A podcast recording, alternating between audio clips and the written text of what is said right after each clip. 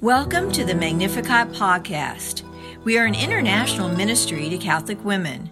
Throughout this series, we will pray together, share insights, and hear amazing testimonies, typically from women of faith who have been touched by the power of the Lord in their lives. This is a decidedly Catholic podcast, and in this series, you will hopefully learn more about the Catholic faith, God, the Blessed Mother, and much more. Thanks so much for joining us. Now let's listen to a great program.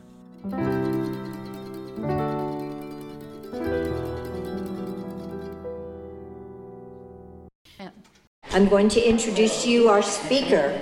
She is Shannon Hartley Austin. She is a local girl. She's, she's going to tell you a story of how she went off to school and may have wandered. Not, not a new part of anybody's story, huh? But how the beautiful story of her personal testimony, how she came back into the faith and to love of the Lord, how she met her husband Stephen, how they had four children, how she got a degree in psychology and works to help veterans with their problems, and most recently, she got certified in equine therapy. May I introduce to you Shannon, and we are going to sing and pray over her, the team. Spirit of the living God, fall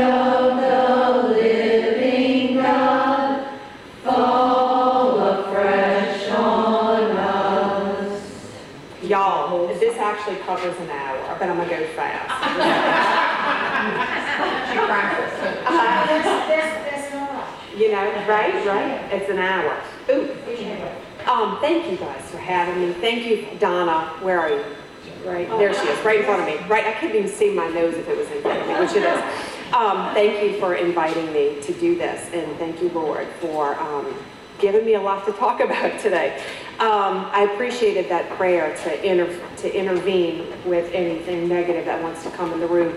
You know, they everybody warned me like, oh, my aunt, who's like my she's my mom's twin. I'll speak a little bit about her a little bit later, but she um, let me make sure I'm watching the time. Okay, so my aunt, um, she is like my my mom's twin. She's like my mom. She's like she's a godmother. She's a grandmother. She's a spiritual advisor. She's a sister. She's like all those names. She's like a girl, and like the evil's gonna try to you know like get in the way. And I was like, so Wednesday I wasn't feeling good. And I'm like, I'm gonna be fine because I'm speaking on Saturday. And then last night my four-year-old. The reason my husband's not here is because my we have four kids. And my four-year-old um, started coming down. Oh, my head hurts. My throat hurts. You know. And then she's kind of running a fever. She's a little puny. So um, Stephen stayed home with her, and but I was up in the night with her. And y'all, isn't it cool knowing what you know about what the Lord, you know, He will sit as a refiner and purifier of silver, right? So there I am in the middle of the night, and I'm like, you ain't gonna win, you ain't gonna win. I know this is just a little trial. I don't feel good. She needs to be quiet. Can somebody shut those cats up? Guardian angel, please. Do you do that? Do you shut up cats? Somebody help me. I can get it. You know, and then I start meditating on some mystery somewhere, and then finally I fall asleep. Thank you, Lord. Right, so here we are. So I feel like we need a little extra protection. Um, I love Father Blunt. I don't know if anybody, I know some of y'all on YouTube follow him. He's a priest and an exorcist, and I've learned a lot from him. He is so passionate. He is for my Protestant veterans, when I share videos and things with them to inspire them, I'm like, this priest is like a Protestant minister. Amen? And they- they're like, right? And they're like, amen. And I'm like, yeah, you know, it's like, "Arr." he's beautiful. Thank you. All right, so unity prayer, y'all. Woo, flame of love, right? So Jesus um, promised, he gave this to Elizabeth Kindelmann sometime in the last century, in the 20th century. And he promised that when we pray this prayer, he will come down from heaven and blind Satan to where we are, or for whomever we pray it for. So we're going to pray that right now. Is that okay? Because we want extra, we want an umbrella, even bigger than we've already prayed, which you can't even imagine, but hey, can't hurt my help. All right, so the unity prayer. I'll say, you just say it after me. Ready?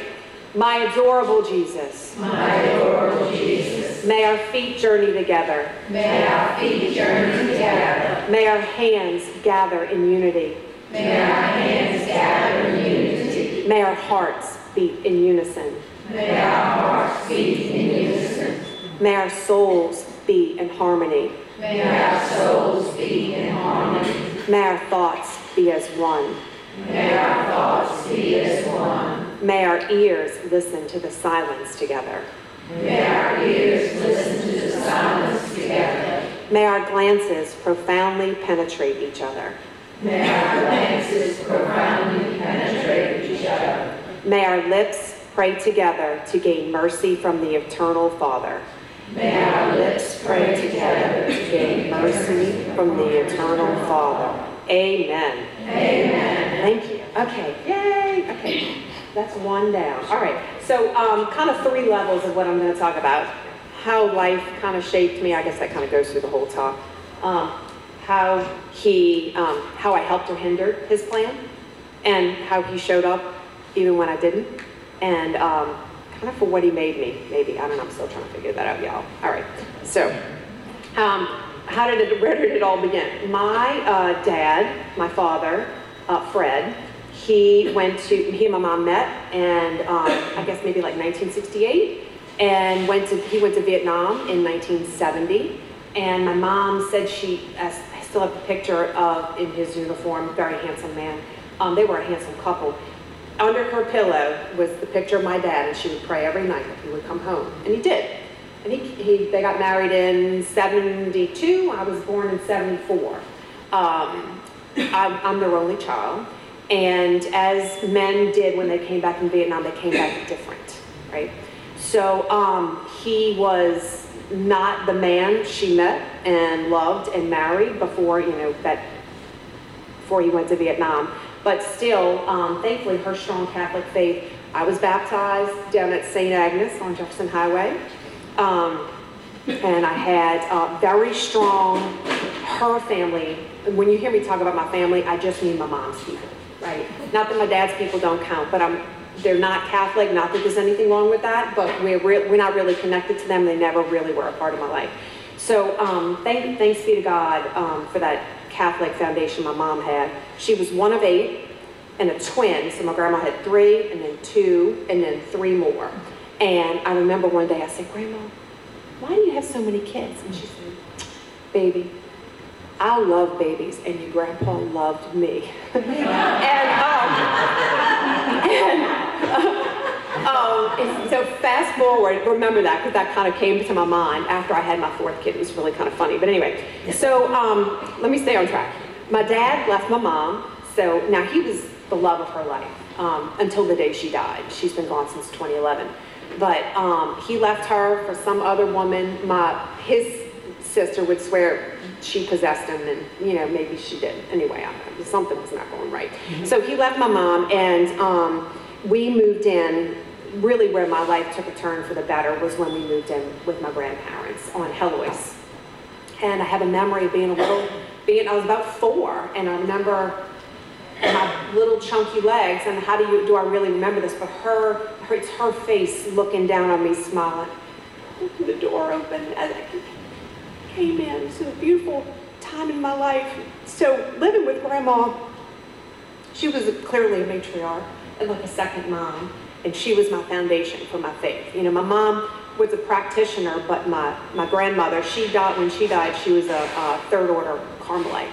Um, she really um, lived her faith. And so living there, um, I had a community. I didn't know there was anything other than Catholic, y'all.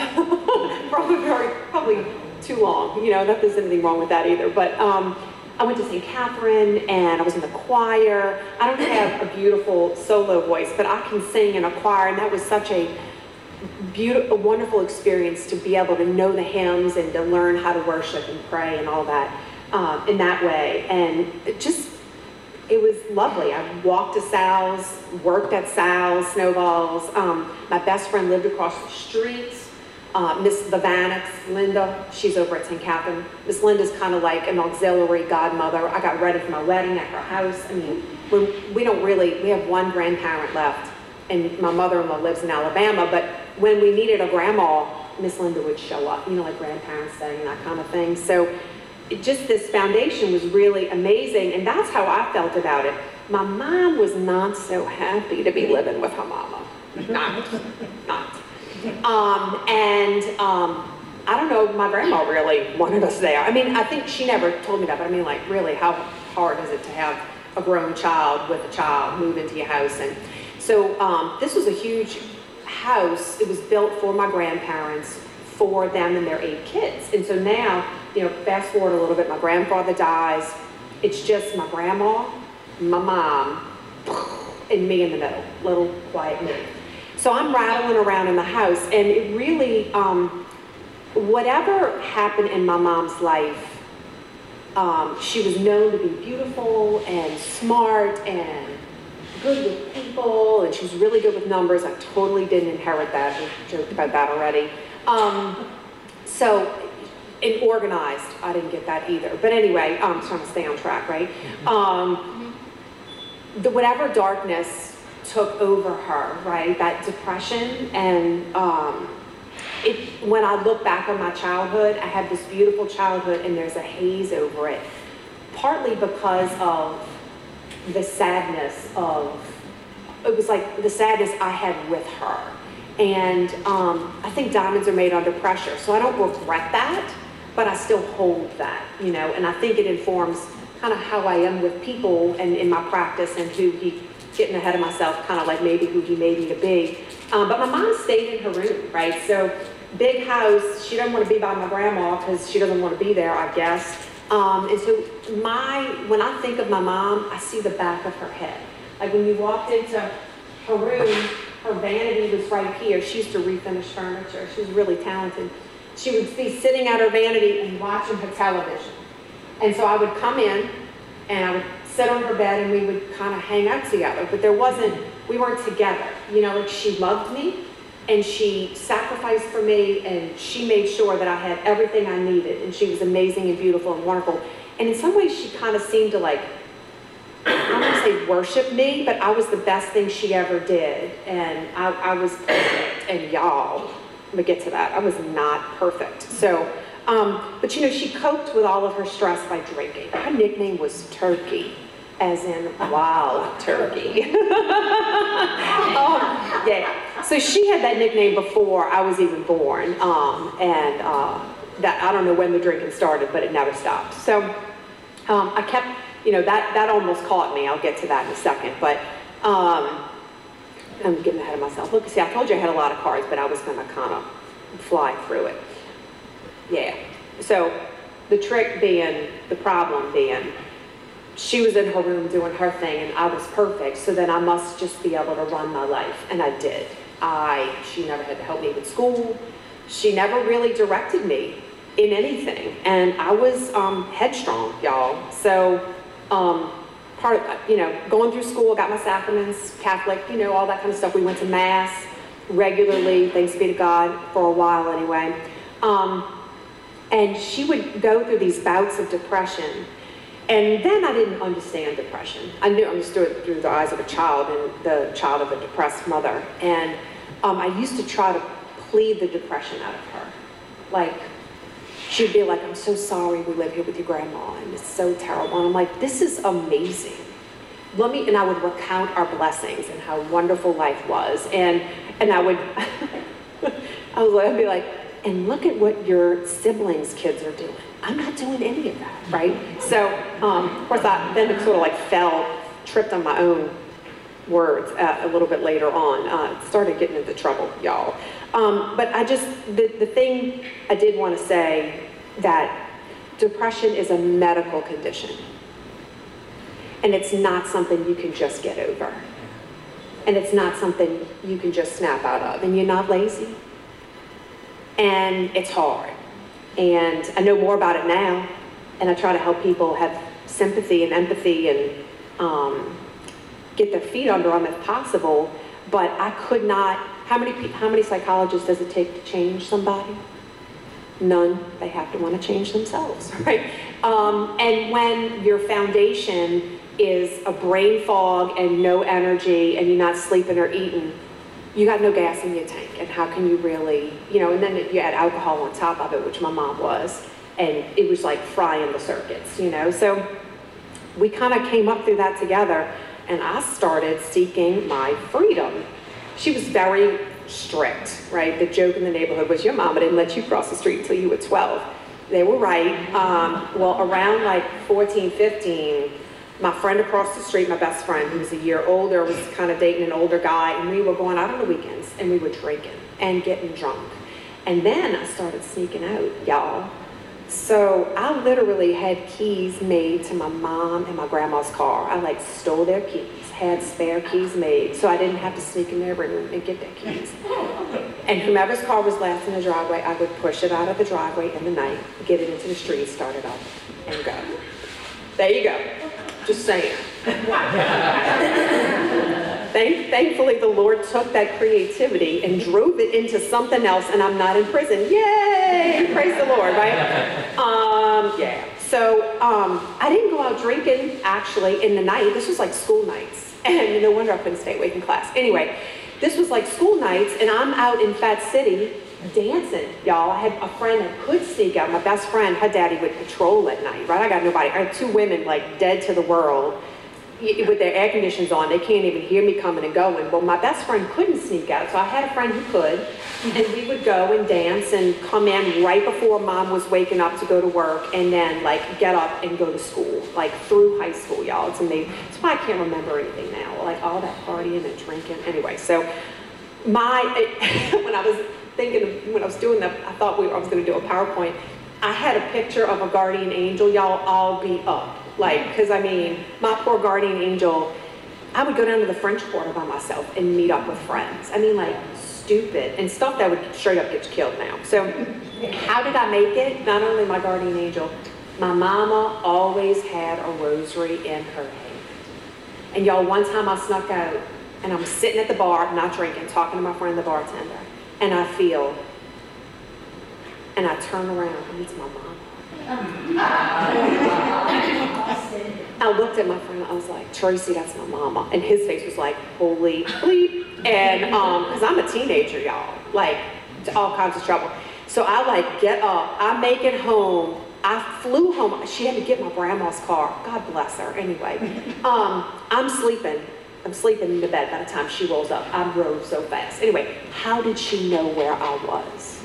I still don't know to this day, but grace of God. Anyway, so high school, my mom lost her job and sometime like sophomore, junior year, and she dropped into a really deep depression. We stopped going to church. She stopped going to church, so I stopped going to church. You know, make you got to make a teenager go to church a lot of times. I'm not Father Blunt. He would love church, and he was like in church, and he was like, I mean, he's going to be a saint one day, you know. So, but that is not me anyway. So, um, we re- I really started getting lost, y'all. And um, as you can tell, I was already kind of lost. But my grandma was steadfast, and she, uh, if you go to mass, you get a donut, right? And she would go to mass. I wasn't going to mass, but she would still bring me home a donut from Angelo's Bakery, and um, that stuck with me, y'all. Like that, it was like grace. You know, it was like love. Like, girl, you don't deserve this, but here's the donut anyway. So like a foretaste, right? Um, the Lord was always there going, come on, girl, come on. we gonna make it, right? So how did I help her hinder his plan? Um, you can hear how I'm tripping already. um, and I, there were clues to like what he what he wanted me to do in life, right? So um, people I did not know would walk up to me. Can y'all hear me okay? I'm kind of like this. Wow, no, it's okay. People would walk up to me I didn't know and tell me things they'd never told anybody. Um, when I was in graduate school, I had a woman come up to me. There was this bakery, it's fascinating.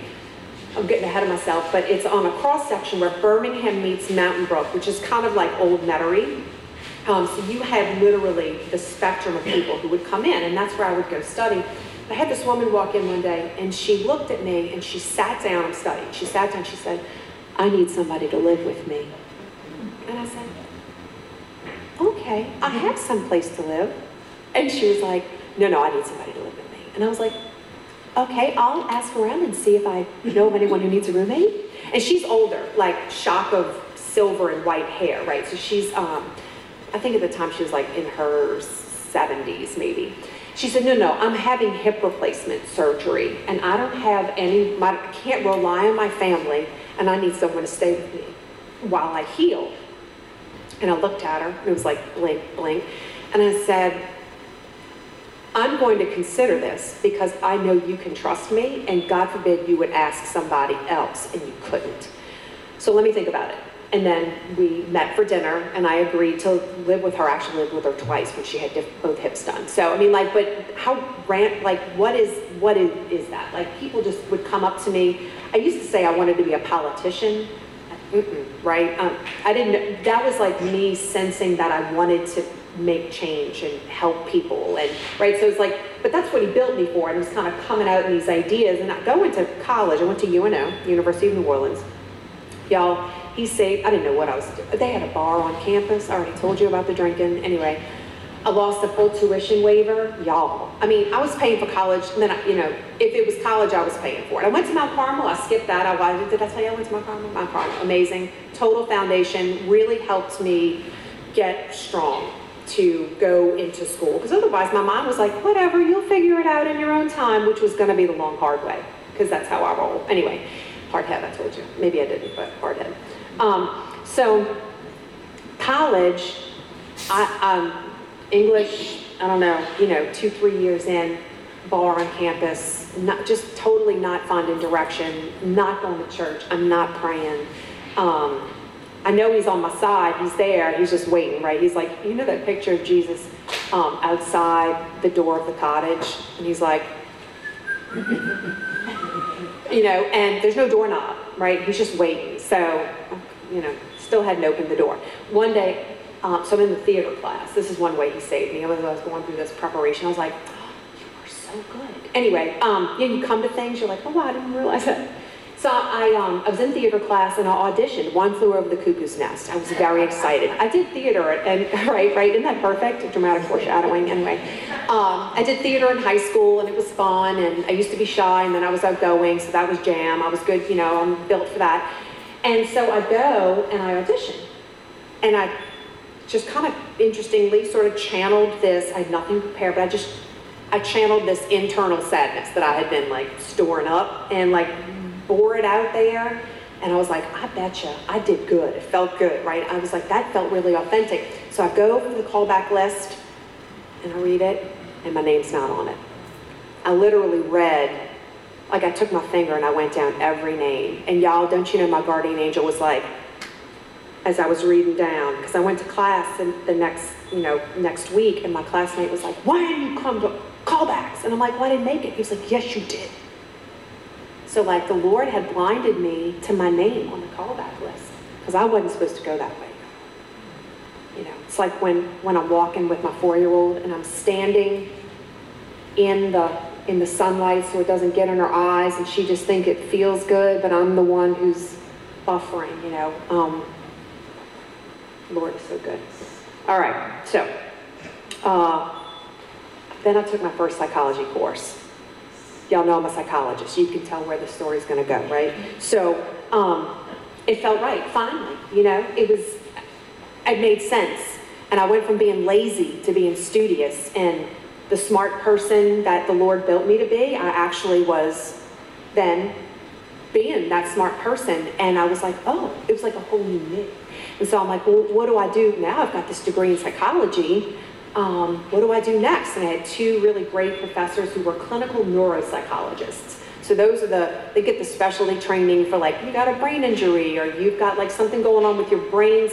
Like when, if, I never was diagnosed with ADHD, y'all, but I'm just saying, you know. Um, I should have gone, I would have gone to a clinical neuropsychologist and they would have done the testing and been like, girl, you are ADHD. But anyway, that's my therapy session. So I'd always felt his hand on my back. I just kind of went with the flow. It was like, oh, I just need to go to graduate school. Thank, thank the Lord I did not know any better because graduate school was not cool for me. Um, so I had all this energy. Uh, oh, both those professors, one went to Gainesville, one went to um, Birmingham. I applied to those schools. I applied to LSU too. LSU didn't want anything to do with me. Got interviews at Gainesville and Birmingham and matched in Birmingham. So everybody's like, girl, why are you going to Birmingham? I was like, because that's where graduate school is. It's so great, you know? And I mean, once I got to Birmingham, I was like, oh, now I know why they like, no offense if anybody is from Birmingham or loves Birmingham, but I, I do not. Okay.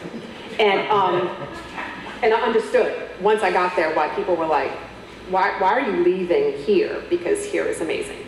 Um, so I had all this energy and passion. This was like August of 1998. So I'm like 24, 25. Um, I'm ready to go to Birmingham. I had this boyfriend who was really great on paper, and it became clear that we were not meant to be together. And so I broke up with him. He's like, well, I'm going to Birmingham anyway. And we, because his, he had family there, and we ended up living across the hall from each other. That is very, very bad in this story.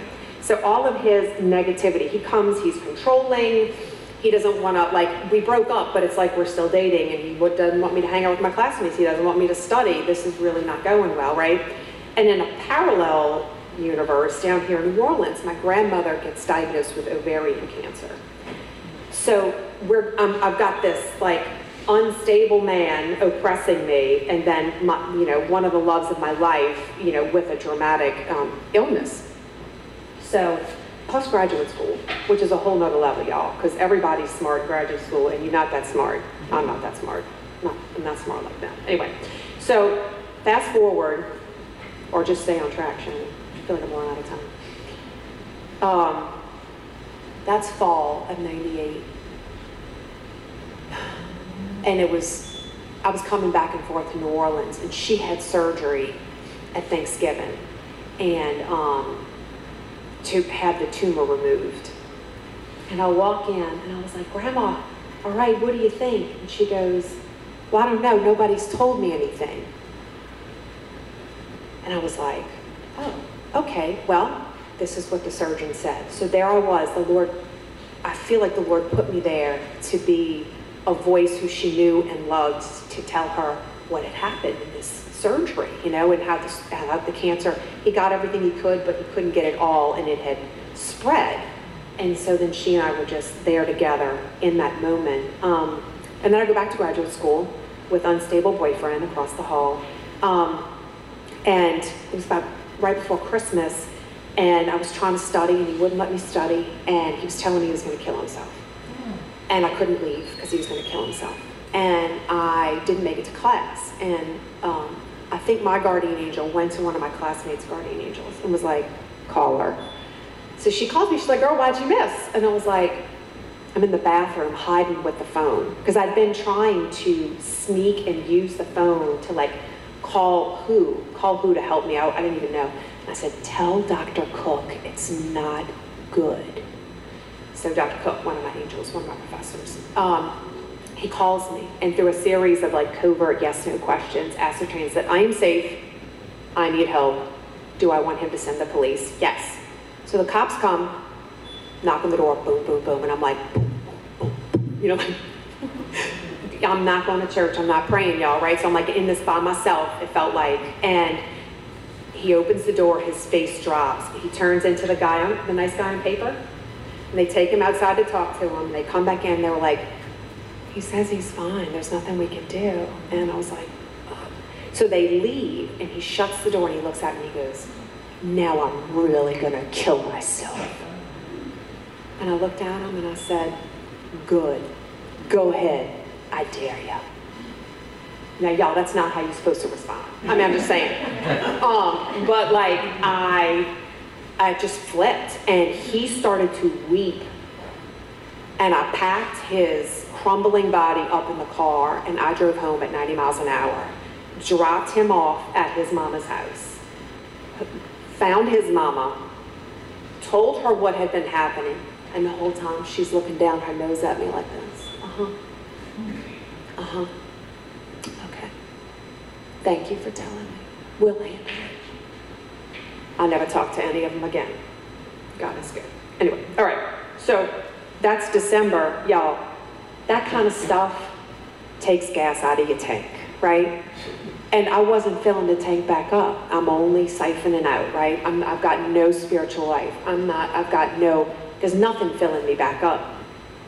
And then uh, my, my grandmother at Easter of that year um, started, her health started failing. Really strong chemotherapy. You know, we're really not that smart that we, you get sick, we give you an antibiotic, it kills all the bacteria in your body.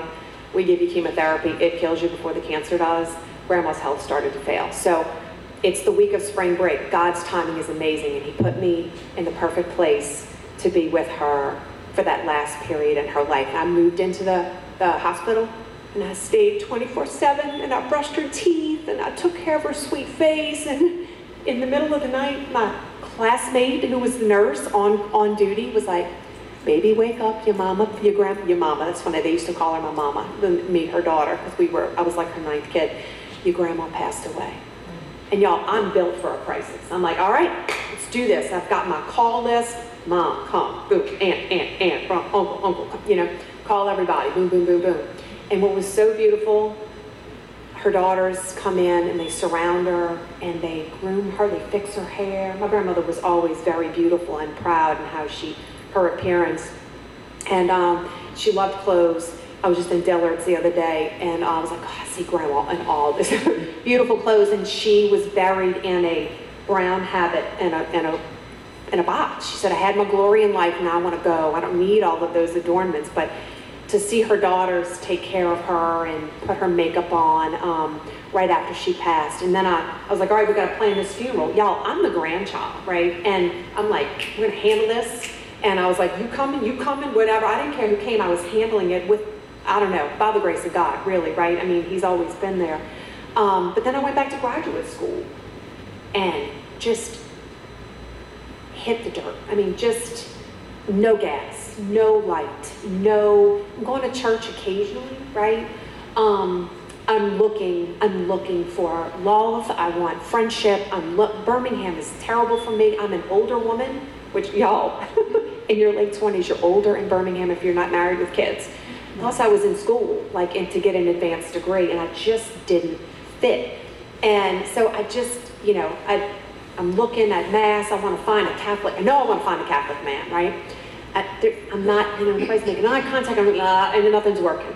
I experienced what I think really was my first depressive episode. Um, I never hit despair that I wanted to end my life, but I knew what it felt like to not have the will to get up and move. But I still had to finish graduate school. Y'all, there's a timeline. That clock is ticking, not just your beautiful watch, but that clock is ticking. So um, I am not doing a good job. I'm drinking still. Not excessively, but excessively. I'm binging. That's what they call it, right? It's not like daily, but when I do, look out. Um, not, not living a good life, not taking care of myself. That is five years of my life. Because when you go in, you, your first year you don't do anything in research, and then you need to do a master's thesis that takes two years. And I had not the best supervisor. We mat- I matched incorrectly with that. We start one project, it doesn't work. We start another project, it doesn't work. That's three years. We finally start the right project. Two years it takes to finish a master's thesis. So by that point in time, um, you know, it, I was done, and I was like, I quit. I'm so excited. I'm quitting. I'm quitting. Ah! What do you do with a master's degree in psychology? Nothing, y'all. Nothing in psychology, anyway. But I was done, and everybody was like, oh, you always take control of the situation, Shannon, and you always make the best decision. Like, were they there? They were there, but like, they were just like, okay, you always choose, and you go ahead. Two people in my life were like, you have lost your mind. One of them was the director of my program. He was like, don't quit. we put too much money and time into you. Um, and the other one was like, you really have a gift in this and you're crazy if you leave. And so my director offered me to take a leave. And this is where it's going to get good, y'all. He offered me to take a leave and I was like, okay, I can, I'll, three months is all I need. I don't need a whole year. I'll, I'll let you know. And I started searching. I did this support group for people going through transitions. And um, the lady directed me to this uh, sort of like personal, like if y'all have heard of the Enneagram. I don't know if that's not okay with Catholic or not, you know. I did the Enneagram, which is like, I'm this way, I'm that way, I'm this way, I'm that way. It's almost like the Myers-Briggs, like the personality questionnaire. But it, the answers gave me words to, to describe what I had just been through. And having words to put to my experience gave me ground under my feet to stand on. And it helped begin to shape me. And I started, I was like, okay, I need to go, I really don't like disappointing people, and I need to go seek forgiveness from the people I've really let down. And on this one notable day, I was um, in my in Dana's office, and I'm telling her I'm sorry, and I'm just not doing, I'm, you know, blah blah blah. Please forgive me. And I leave, and I feel like I can't breathe, and I'm suffocating, and I and I just, I didn't know what to do. Of course, I didn't go to church to seek, you know, I didn't find a chapel, an adoration chapel, um, which I would now, but I went home and I'm, I'm, I'm like take a hot shower and I'm, I'm trying to like break this and breathe and what is this? And I said, God out loud, God, I need your help. And in a flash, I saw everything that had happened and how it had gone wrong and who he put in my life, Dr. Martin, to hold my hand to get me through to the end of that thesis. And, I, and like I saw it like that, right? And I was like, oh, what do I do now? And what I heard was, go back to school. And when you're ready, the next step will be there. And I was like, okie dokie, gotta go back to school. So I did. He put another amazing professor in my life um, and got me through that dissertation because that's two more years, y'all. Um, and I made it. So end of, this is like 2004, you apply for internships. And um, I had been an adult psychologist the whole time. I'd done a little child work, pediatrics, like kids with cancer and things like that. And I really loved being in the hospital, and that was with kids. And so all of a sudden, at the very end of my training, I'm like, I'm gonna be a child psychologist. Just crazy, y'all. Um, and the Lord must have been like, okay, I'm gonna make good out of this, girl, but come on, you know, you gotta stick your finger in it.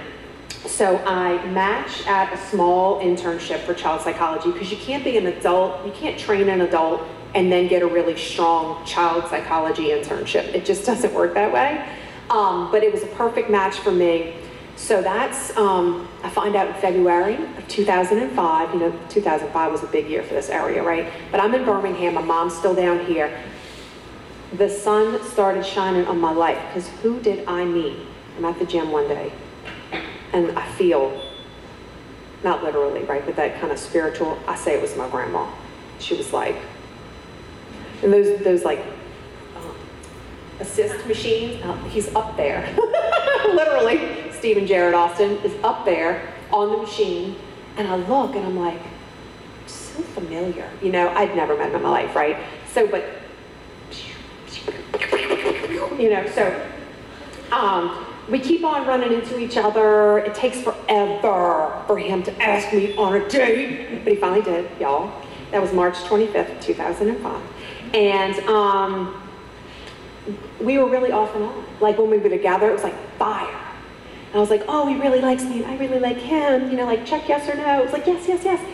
But then I couldn't get him to like go out with me more often. Or I'm like, what? He just doesn't really like me. Oh, what's going so weird? I was talking to my best friend who actually, one of my best friends in graduate school stood in my wedding. Um, I was like, I don't know what to do with this guy. I'm, I just don't know if we should even be together. She's like, girl, I don't know either, but you know. So one day, I used to, when I, I dated some whoppers, y'all. Like one of them, I, I've seen two guys I've dated in the past, their names on the news. I'm just saying, like.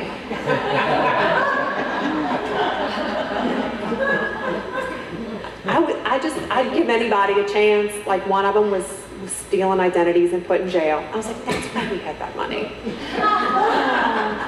and one of them was, um, allegedly trained the snipers that were um, in DC. I don't know if you remember them, but um, yeah, yeah. So good job, Shannon. Anyway, so I would one a couple of times I kind of asked, "What about so and so?" And y'all, I would hear, "Run!" I'm my guardian angel. No, and um, so I didn't want to ask because I didn't want to know the truth about Stephen because I liked him and I wanted it to be right. And so I said, "What about Stephen?"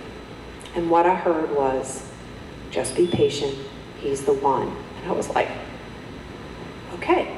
So don't flake out, Shannon. like, I was listening to the story of um, Saints uh, Zélie and Louis, um, St. Teresa's parents, and she was told that Louis was made for her. And so I was like, oh, me too. Y'all pray for us. Anyway, so we dated off and on. He helps me move. I live in Ohio. I lived in Toledo for a year and then Louisville for a year. Um, I moved to Toledo the week before Katrina hit. Um, started that year. Um, my mom was fine. Um, we didn't. She didn't lose where she was living, thankfully, and she kind of navigated through all that down here. And uh, fast forward, Stephen proposes to me right between Ohio and Kentucky, and I say yes, obviously. Um, and I move home to, well, it's not home, move to Birmingham and get my license in Alabama. And then we were married at St. Catherine of Siena in uh, December of 2007. So we brought all his people down. um, he converted to Catholicism. He was Baptist, never baptized, but practicing, and converted to Catholicism before we got married because he wanted us to raise our family. Y'all, he is like the foundation, right? I think I put that in my little write up. I mean, he's like the backbone of really even my own faith. Uh, I just, I be, become such a strong Catholic because of him, right? And some of the coolest apologists we have in our faith are converts, right? Um, so, because they know the Bible in a way that, uh, y'all, um, Bible in a Year podcast, Father Mike Schmitz, can be listened to for free on the Hallow app. Amazing, amazing. I'm stuck in Exodus. I'm trying to get through it. I really, it's really amazing. But um, back to back to me for a second. Um, so, y'all, I chose our wedding day because I thought. Remember, I wasn't going to church that much. I thought that the, the altar was going to be full of poinsettias, and that would be beautiful for my pictures. Um, girl, December 8th, there's no poinsettias on the altar. But you know what that date is that I didn't know? Feast of the Immaculate Conception, right?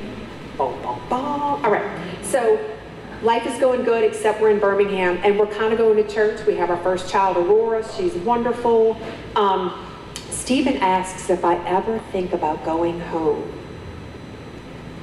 And I was like, well, no, I'm a pragmatist to a fault. I'm like, your parents are here, we're here, mom's down there, you know, like life, you know, we're stable. No, I don't think about going home. But I was really sad that I wasn't going to raise my kids here because there's not a whole lot of Catholic running around Birmingham and there's not a whole lot of Catholic education, which we all know is super critical, right? So um, my mom continued to be supportive. I'm watching the time, I think I have about 20 minutes. Um, my mom continued to be supportive, but she really was declining. It, you know, when I, I look back, I feel like once I, she knew that once I had Stephen, she could kind of let go maybe or something. Um, and it was 2011, and uh, I went to go visit her. Oh, we moved her up to Birmingham finally. I managed to, come on, mom, nothing's down here for you now. Katrina had blown the rest of the family to other parts of the country. And uh, it's time to come and be with your only child and your only grandchild and the, the son-in-law that you really love. So she did. Anyway, so thanks, thanks be to God, because when I found her collapsed, she, you know, like nobody would have found her, y'all. So I bring her to the hospital. The doc, the ER doc's like, I've never seen labs so bad. I'm like, okay, what does that mean? He moves us to the ICU. My mom has lost consciousness. Um, I am there by myself, and this man walks in, and he's just got this beautiful features and this brown wavy hair and he has on a white lab coat and it's got, he's got like a green emblem on it. And I remember looking at it and being like, is that like UAB? Like, where's your badge? And he just kind of was standing there with us and he came in, he said, I just wanted to give you a little update on your mom. And it gave me peace. But nobody else came in and he never came back and I never saw him again. So maybe he was sent to help me out. I don't know, but it was a really beautiful blessing. And a chaplain who I knew, who I was friends with from graduate school, I called him, like, I'm in the hospital, my mom. He helped get a priest to come and give her last rites. And then, you know, it was really clear she just wasn't going to recover. She never came out of that um, stupor, that coma. And we were told, you really you know, you could just take away any life-sustaining measures. She's not going to recover. And so, um, and she's going to go fast when we stop the whatever she was on. It's like, okay, y'all, that was April 27th of 2011, and there were some giant tornadoes heading right for us. And so I'm watching the radar and my mom, and, and they pull, they literally, you know, they stop all the equipment, and I'm like, okay, I'm gonna pray a rosary really fast. I knew to do that. I didn't know about the Divine Mercy Chaplet yet. I get through that whole rosary. She's boop boop boop boop. She's still living. Boop boop. She didn't go fast. She just took her time. Sweet loving mom. And second rosary, and I'm done. And then we're just kind of waiting and hanging out, and I'm watching the storm coming.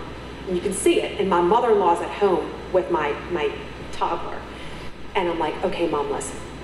I love you, and I know you're not going to get any better, and I really I need you to let go, and, and so that we, we've got to get to Aurora. I'm sorry. And so she did. She let go, and um, I stayed with her for a few minutes. They're like, you need any more time? I'm like, no, she's not, that's, no, she's, you know, where, if she's still here, she's coming with me, you know, and they looked at me funny, and I'm like, and maybe that's irreverent, y'all, but I was like, my mama's not in that body anymore, I, you know. So um, I'm grateful that I prayed those rosaries as she was passing. Um, meanwhile, and not to like, we buried her down here, and my, my a family member gave her wonderful eulogy, and, and so I was, I'm kind of blazing through now because I want to cover some other things. I miss my mama, and I realized, you know, they, they talk about the connection between the parents you had and whether or not you, your connection with God, or maybe, I realized for the longest time, like, I just didn't have the deepest connection, and I still don't have the same connection I want to have, and my brain goes, you want to have a really deep connection. Um, and I'll talk about that in a second, but I think one of the distance, the distance between me and the Blessed Mother was that I didn't have a close connection with my mom in this sort of trusting way. So I've done a novena, Mary Undoer of Knots, you know, and um, she's working on that, and I'm grateful. Um, so, y'all, the Lord has just intervened in so many ways. Like Stephen's studying for the bar, I'm pregnant, going down the stairs. We got to go get him from the library uh, basement, right, basement stairs. And that last step is a Lulu, right? And so I'm holding Aurora on my hip, and the, the railing ends, and I forget that there's still two more steps, and I go to step, and there's nothing there. And my somebody, my guardian angel, turned my body, and I landed, boom, on me and not them, y'all. And no, the only body that was hurt was mine, which is beautiful. Um, right after that, 38 weeks pregnant, Aurora gets bit in the face by a dog. And it looked like, Stephen's out of town, looked like he pulled out a piece of her face. And I had been rehearsing in my head where the local ER was, and we lived right, so I like literally like had this muscle, you know, like in case something happened, because, you know, whatever, um, poisonous snake, poisonous snake, dog, whatever. So we get there, and I say, do we need to see a plastic surgeon? And they hear, we need to see a plastic surgeon. And they send in this man. He's like, where are you from? I said, I'm from Mattaby. He said, yeah, yeah, I was the director of plastic surgery at Ochsner for like over a decade. So the man who came to fix my beautiful baby's face, and when you fix a lip, if you don't fix it perfect, you'll see it for the rest of their lives. You would not know unless you get up on her and you see that, right? God is so good, y'all, right? He keeps on showing up for me, you know, and I'm not going to church that regularly still. I start coming, we move home, whoop, whoop, yeah, buy a house on Ridgeway Drive, walk in, tour the house, get that fire. I'm like, this is it, buy it. You know, like, you just know when you get the fire, you're like, that's God going, yep.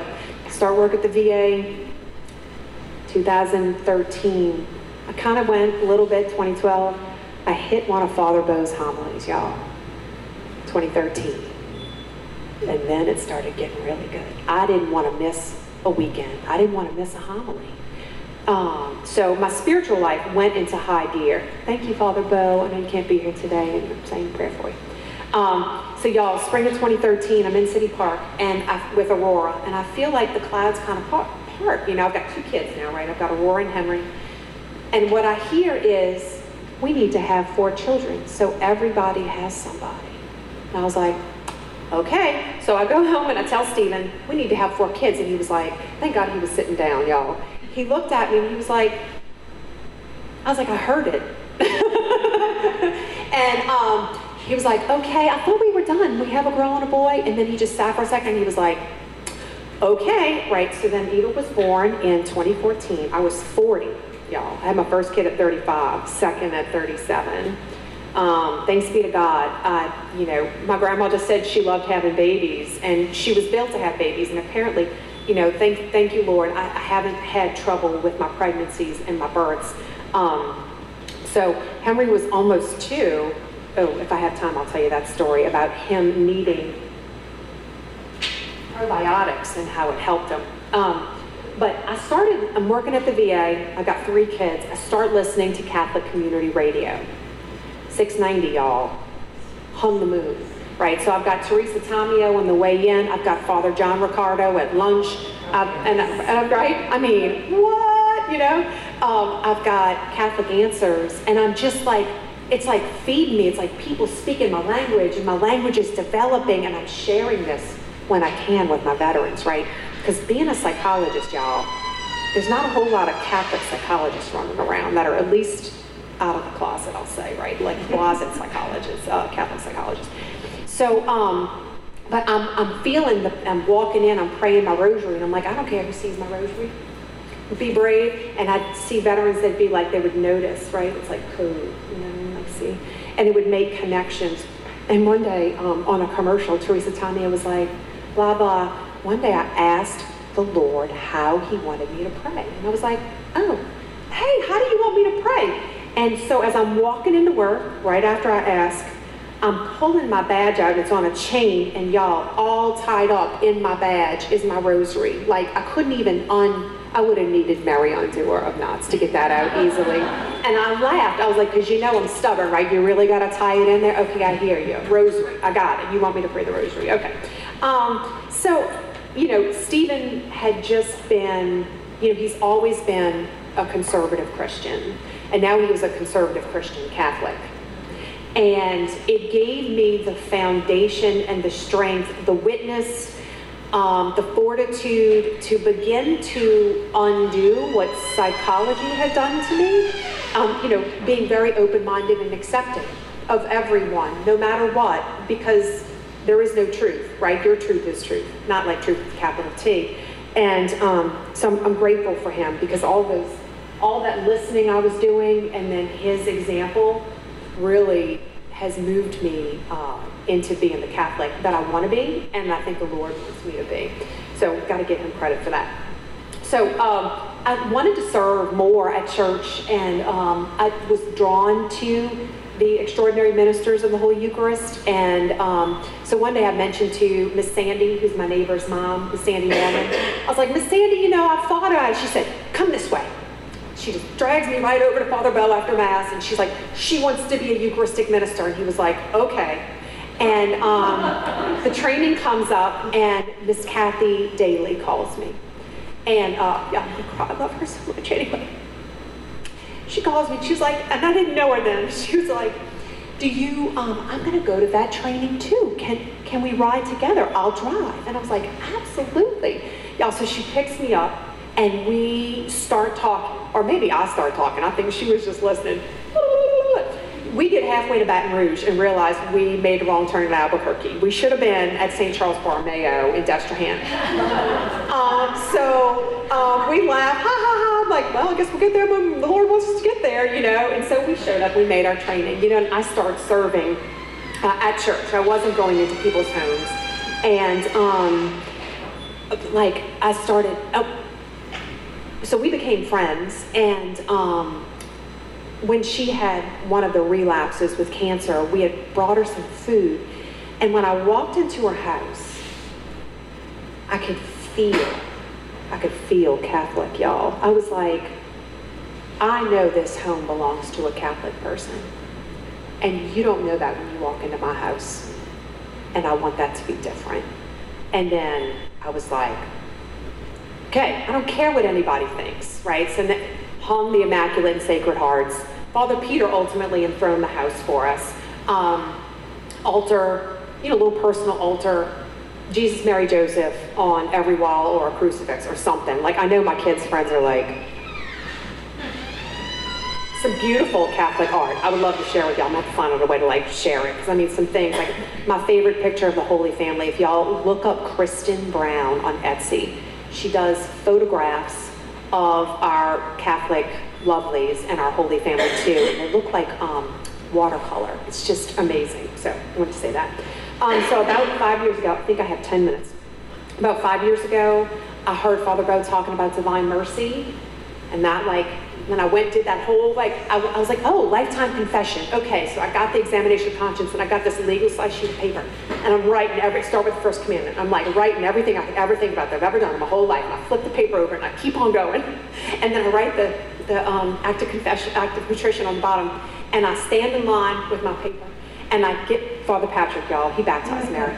Um, Father Patrick. And I get there with that long sheet of paper. He goes He's like, have you never confessed any of that? I was like, oh, no, no, I've confessed most of it. He's like, just give me what still comes to your mind. And I was like, oh, okay. So, you know, I did that and I did the Divine Mercy Sunday. And it was like, it was right around that time when I realized that Jesus and Mary, like I believed in them, but they felt like a story to me, like something I had read about, because I had no real relationship with them, right? So I started asking the Holy Family help me know each other through their own eyes, right? So Joseph, I know y'all have heard that, right? Joseph, what?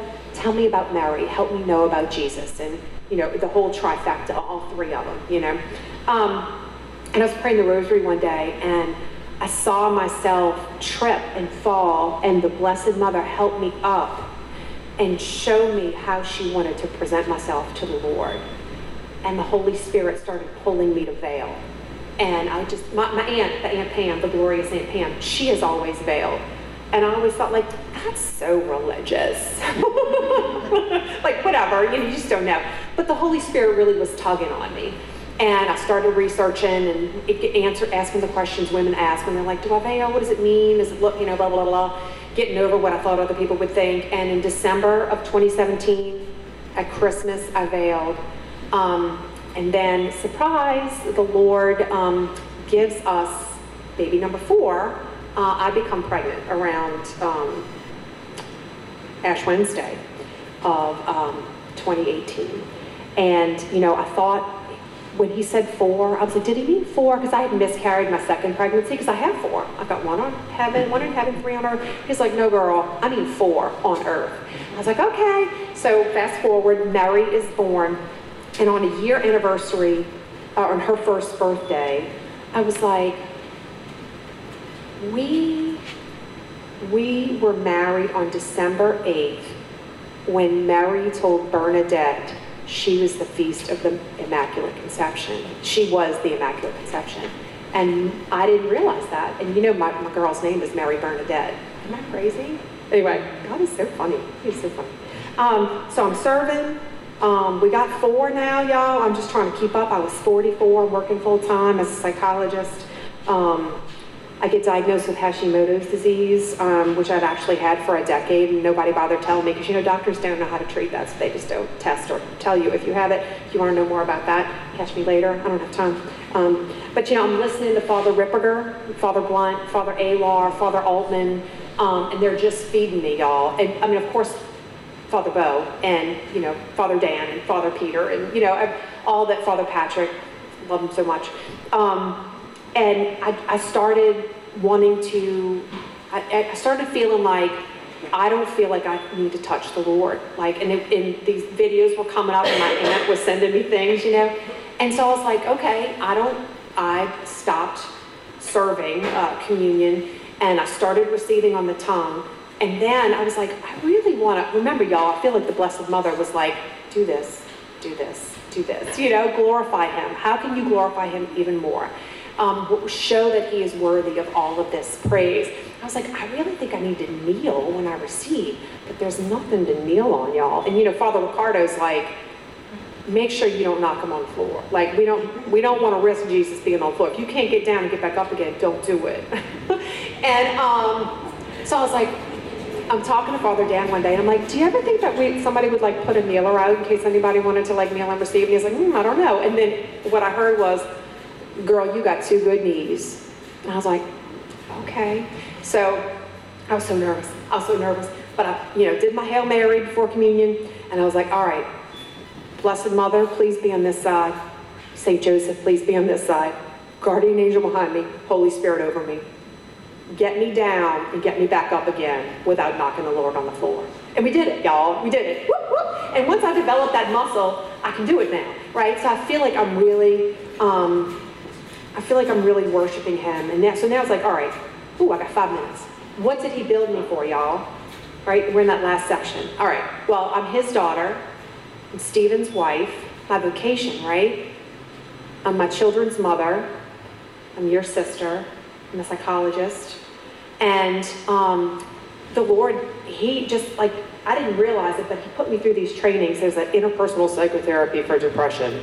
We call that IPT, y'all. Anyway, it's really great for what He's moving me towards. And one of the things I learned in one of my trainings is that women, um, women active duty service members are more likely to have unintended pregnancies, and we do not know the rates of abortion. Um, so we know that they have these wounds. Um, and one thing I learned about in the in the in the form of combat um, that when we do in, in, a combat scenario, when we fail to do something to prevent someone from getting hurt or reduce something that causes harm, there's something that's called moral injury, right? It's like when we violate that moral code. Well, abortion creates a moral injury, and it got me really interested in working in what I call reproductive trauma, and that's really helping women along the continuum from conception to postpartum and any losses or challenges in between. And that IPT is a perfect fit because God is good. Um, so I've been doing that with women, and I've actually worked with uh, one of our male veterans. And um, then the equine therapy training came up, y'all, and it was like I felt like the clouds parted, and I was like, I could be a psychologist who works with horses and people? What? Um, and so I did this training, and um, it was amazing. The horses, I mean, what's Jesus going to come back on? A white stallion, right? So um, they're kind of special, and um, they really are. So when you get in the arena with the horse, so it's me and another person who knows horses, and then you're like, oh, I've got, I've got this problem I need to work out, you know, like this conflict at work. And we go, okay, well, go, go see if you can figure that out. And there's two, three horses. And you literally go, and it's between you and the horses. They're unbridled, you don't get on them. They're like people walking around. And they, they're like giant biofeedback service animals, right? And they, what happened, I did a five minute session, just like for like training purposes, y'all, and I had a dramatic insight in five minutes that continues to help me like heal and move. So it's like really powerful, and I want to bring this to veterans, but I want to bring it to people. I really just want to bring it to whomever you want me to bring it to. I'm, I'm anxious a little bit because I'm like, you know, I really felt positive when I wanted to quit graduate school, and that was not right. I just want to make sure that this was like, he wants me to do this equine thing.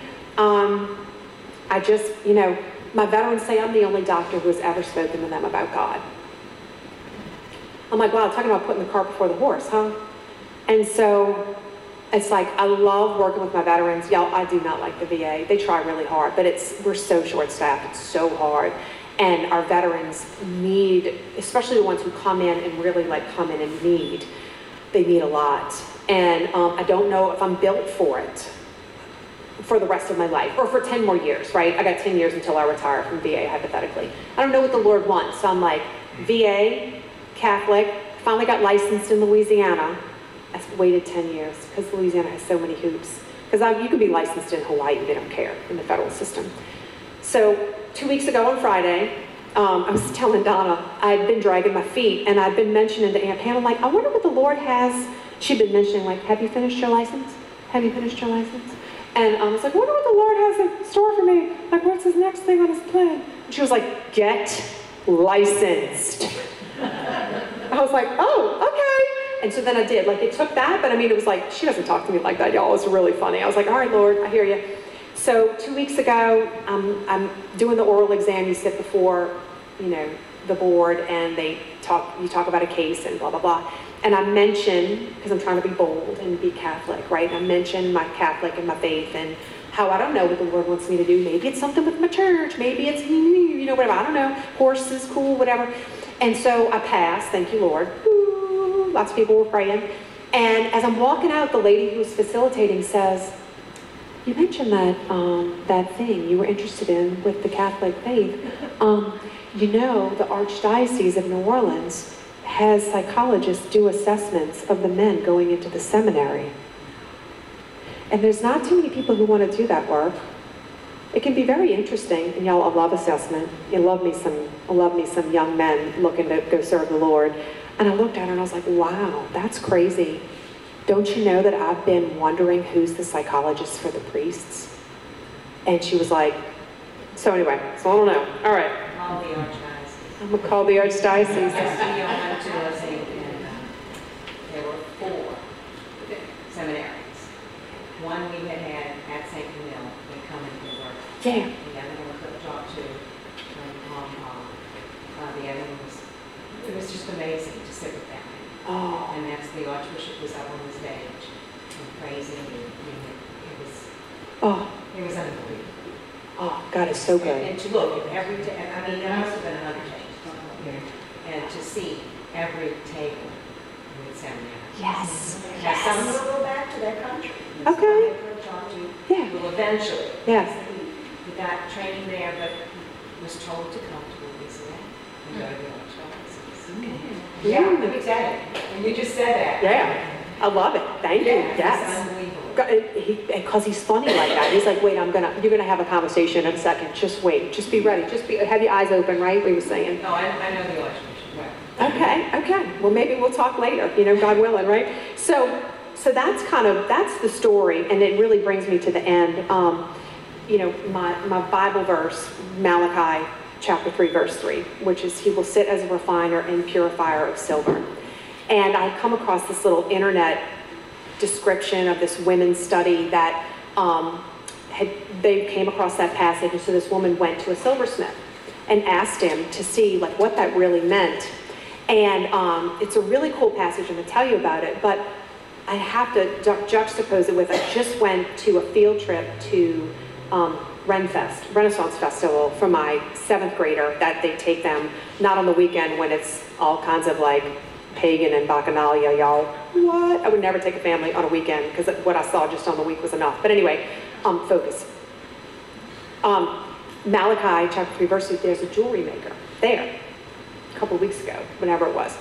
And he's working in silver. And I was like, oh, oh, hey, there's a, it, there's a biblical verse and it says he will sit as a refiner, purifier of silver, right? And that means that when you are working with silver, you have to hold it in the fire, but in the hottest part of the fire.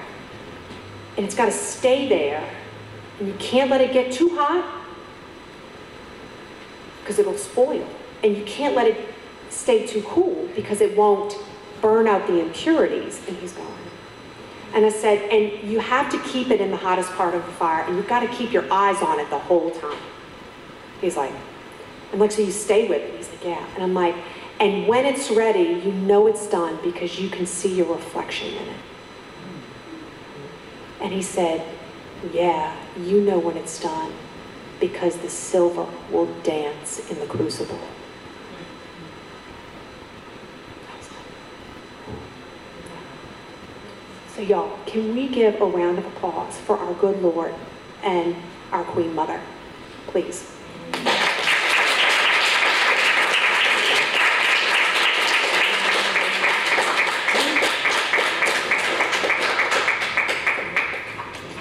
Thank you for having us. Oh, thank you. Thanks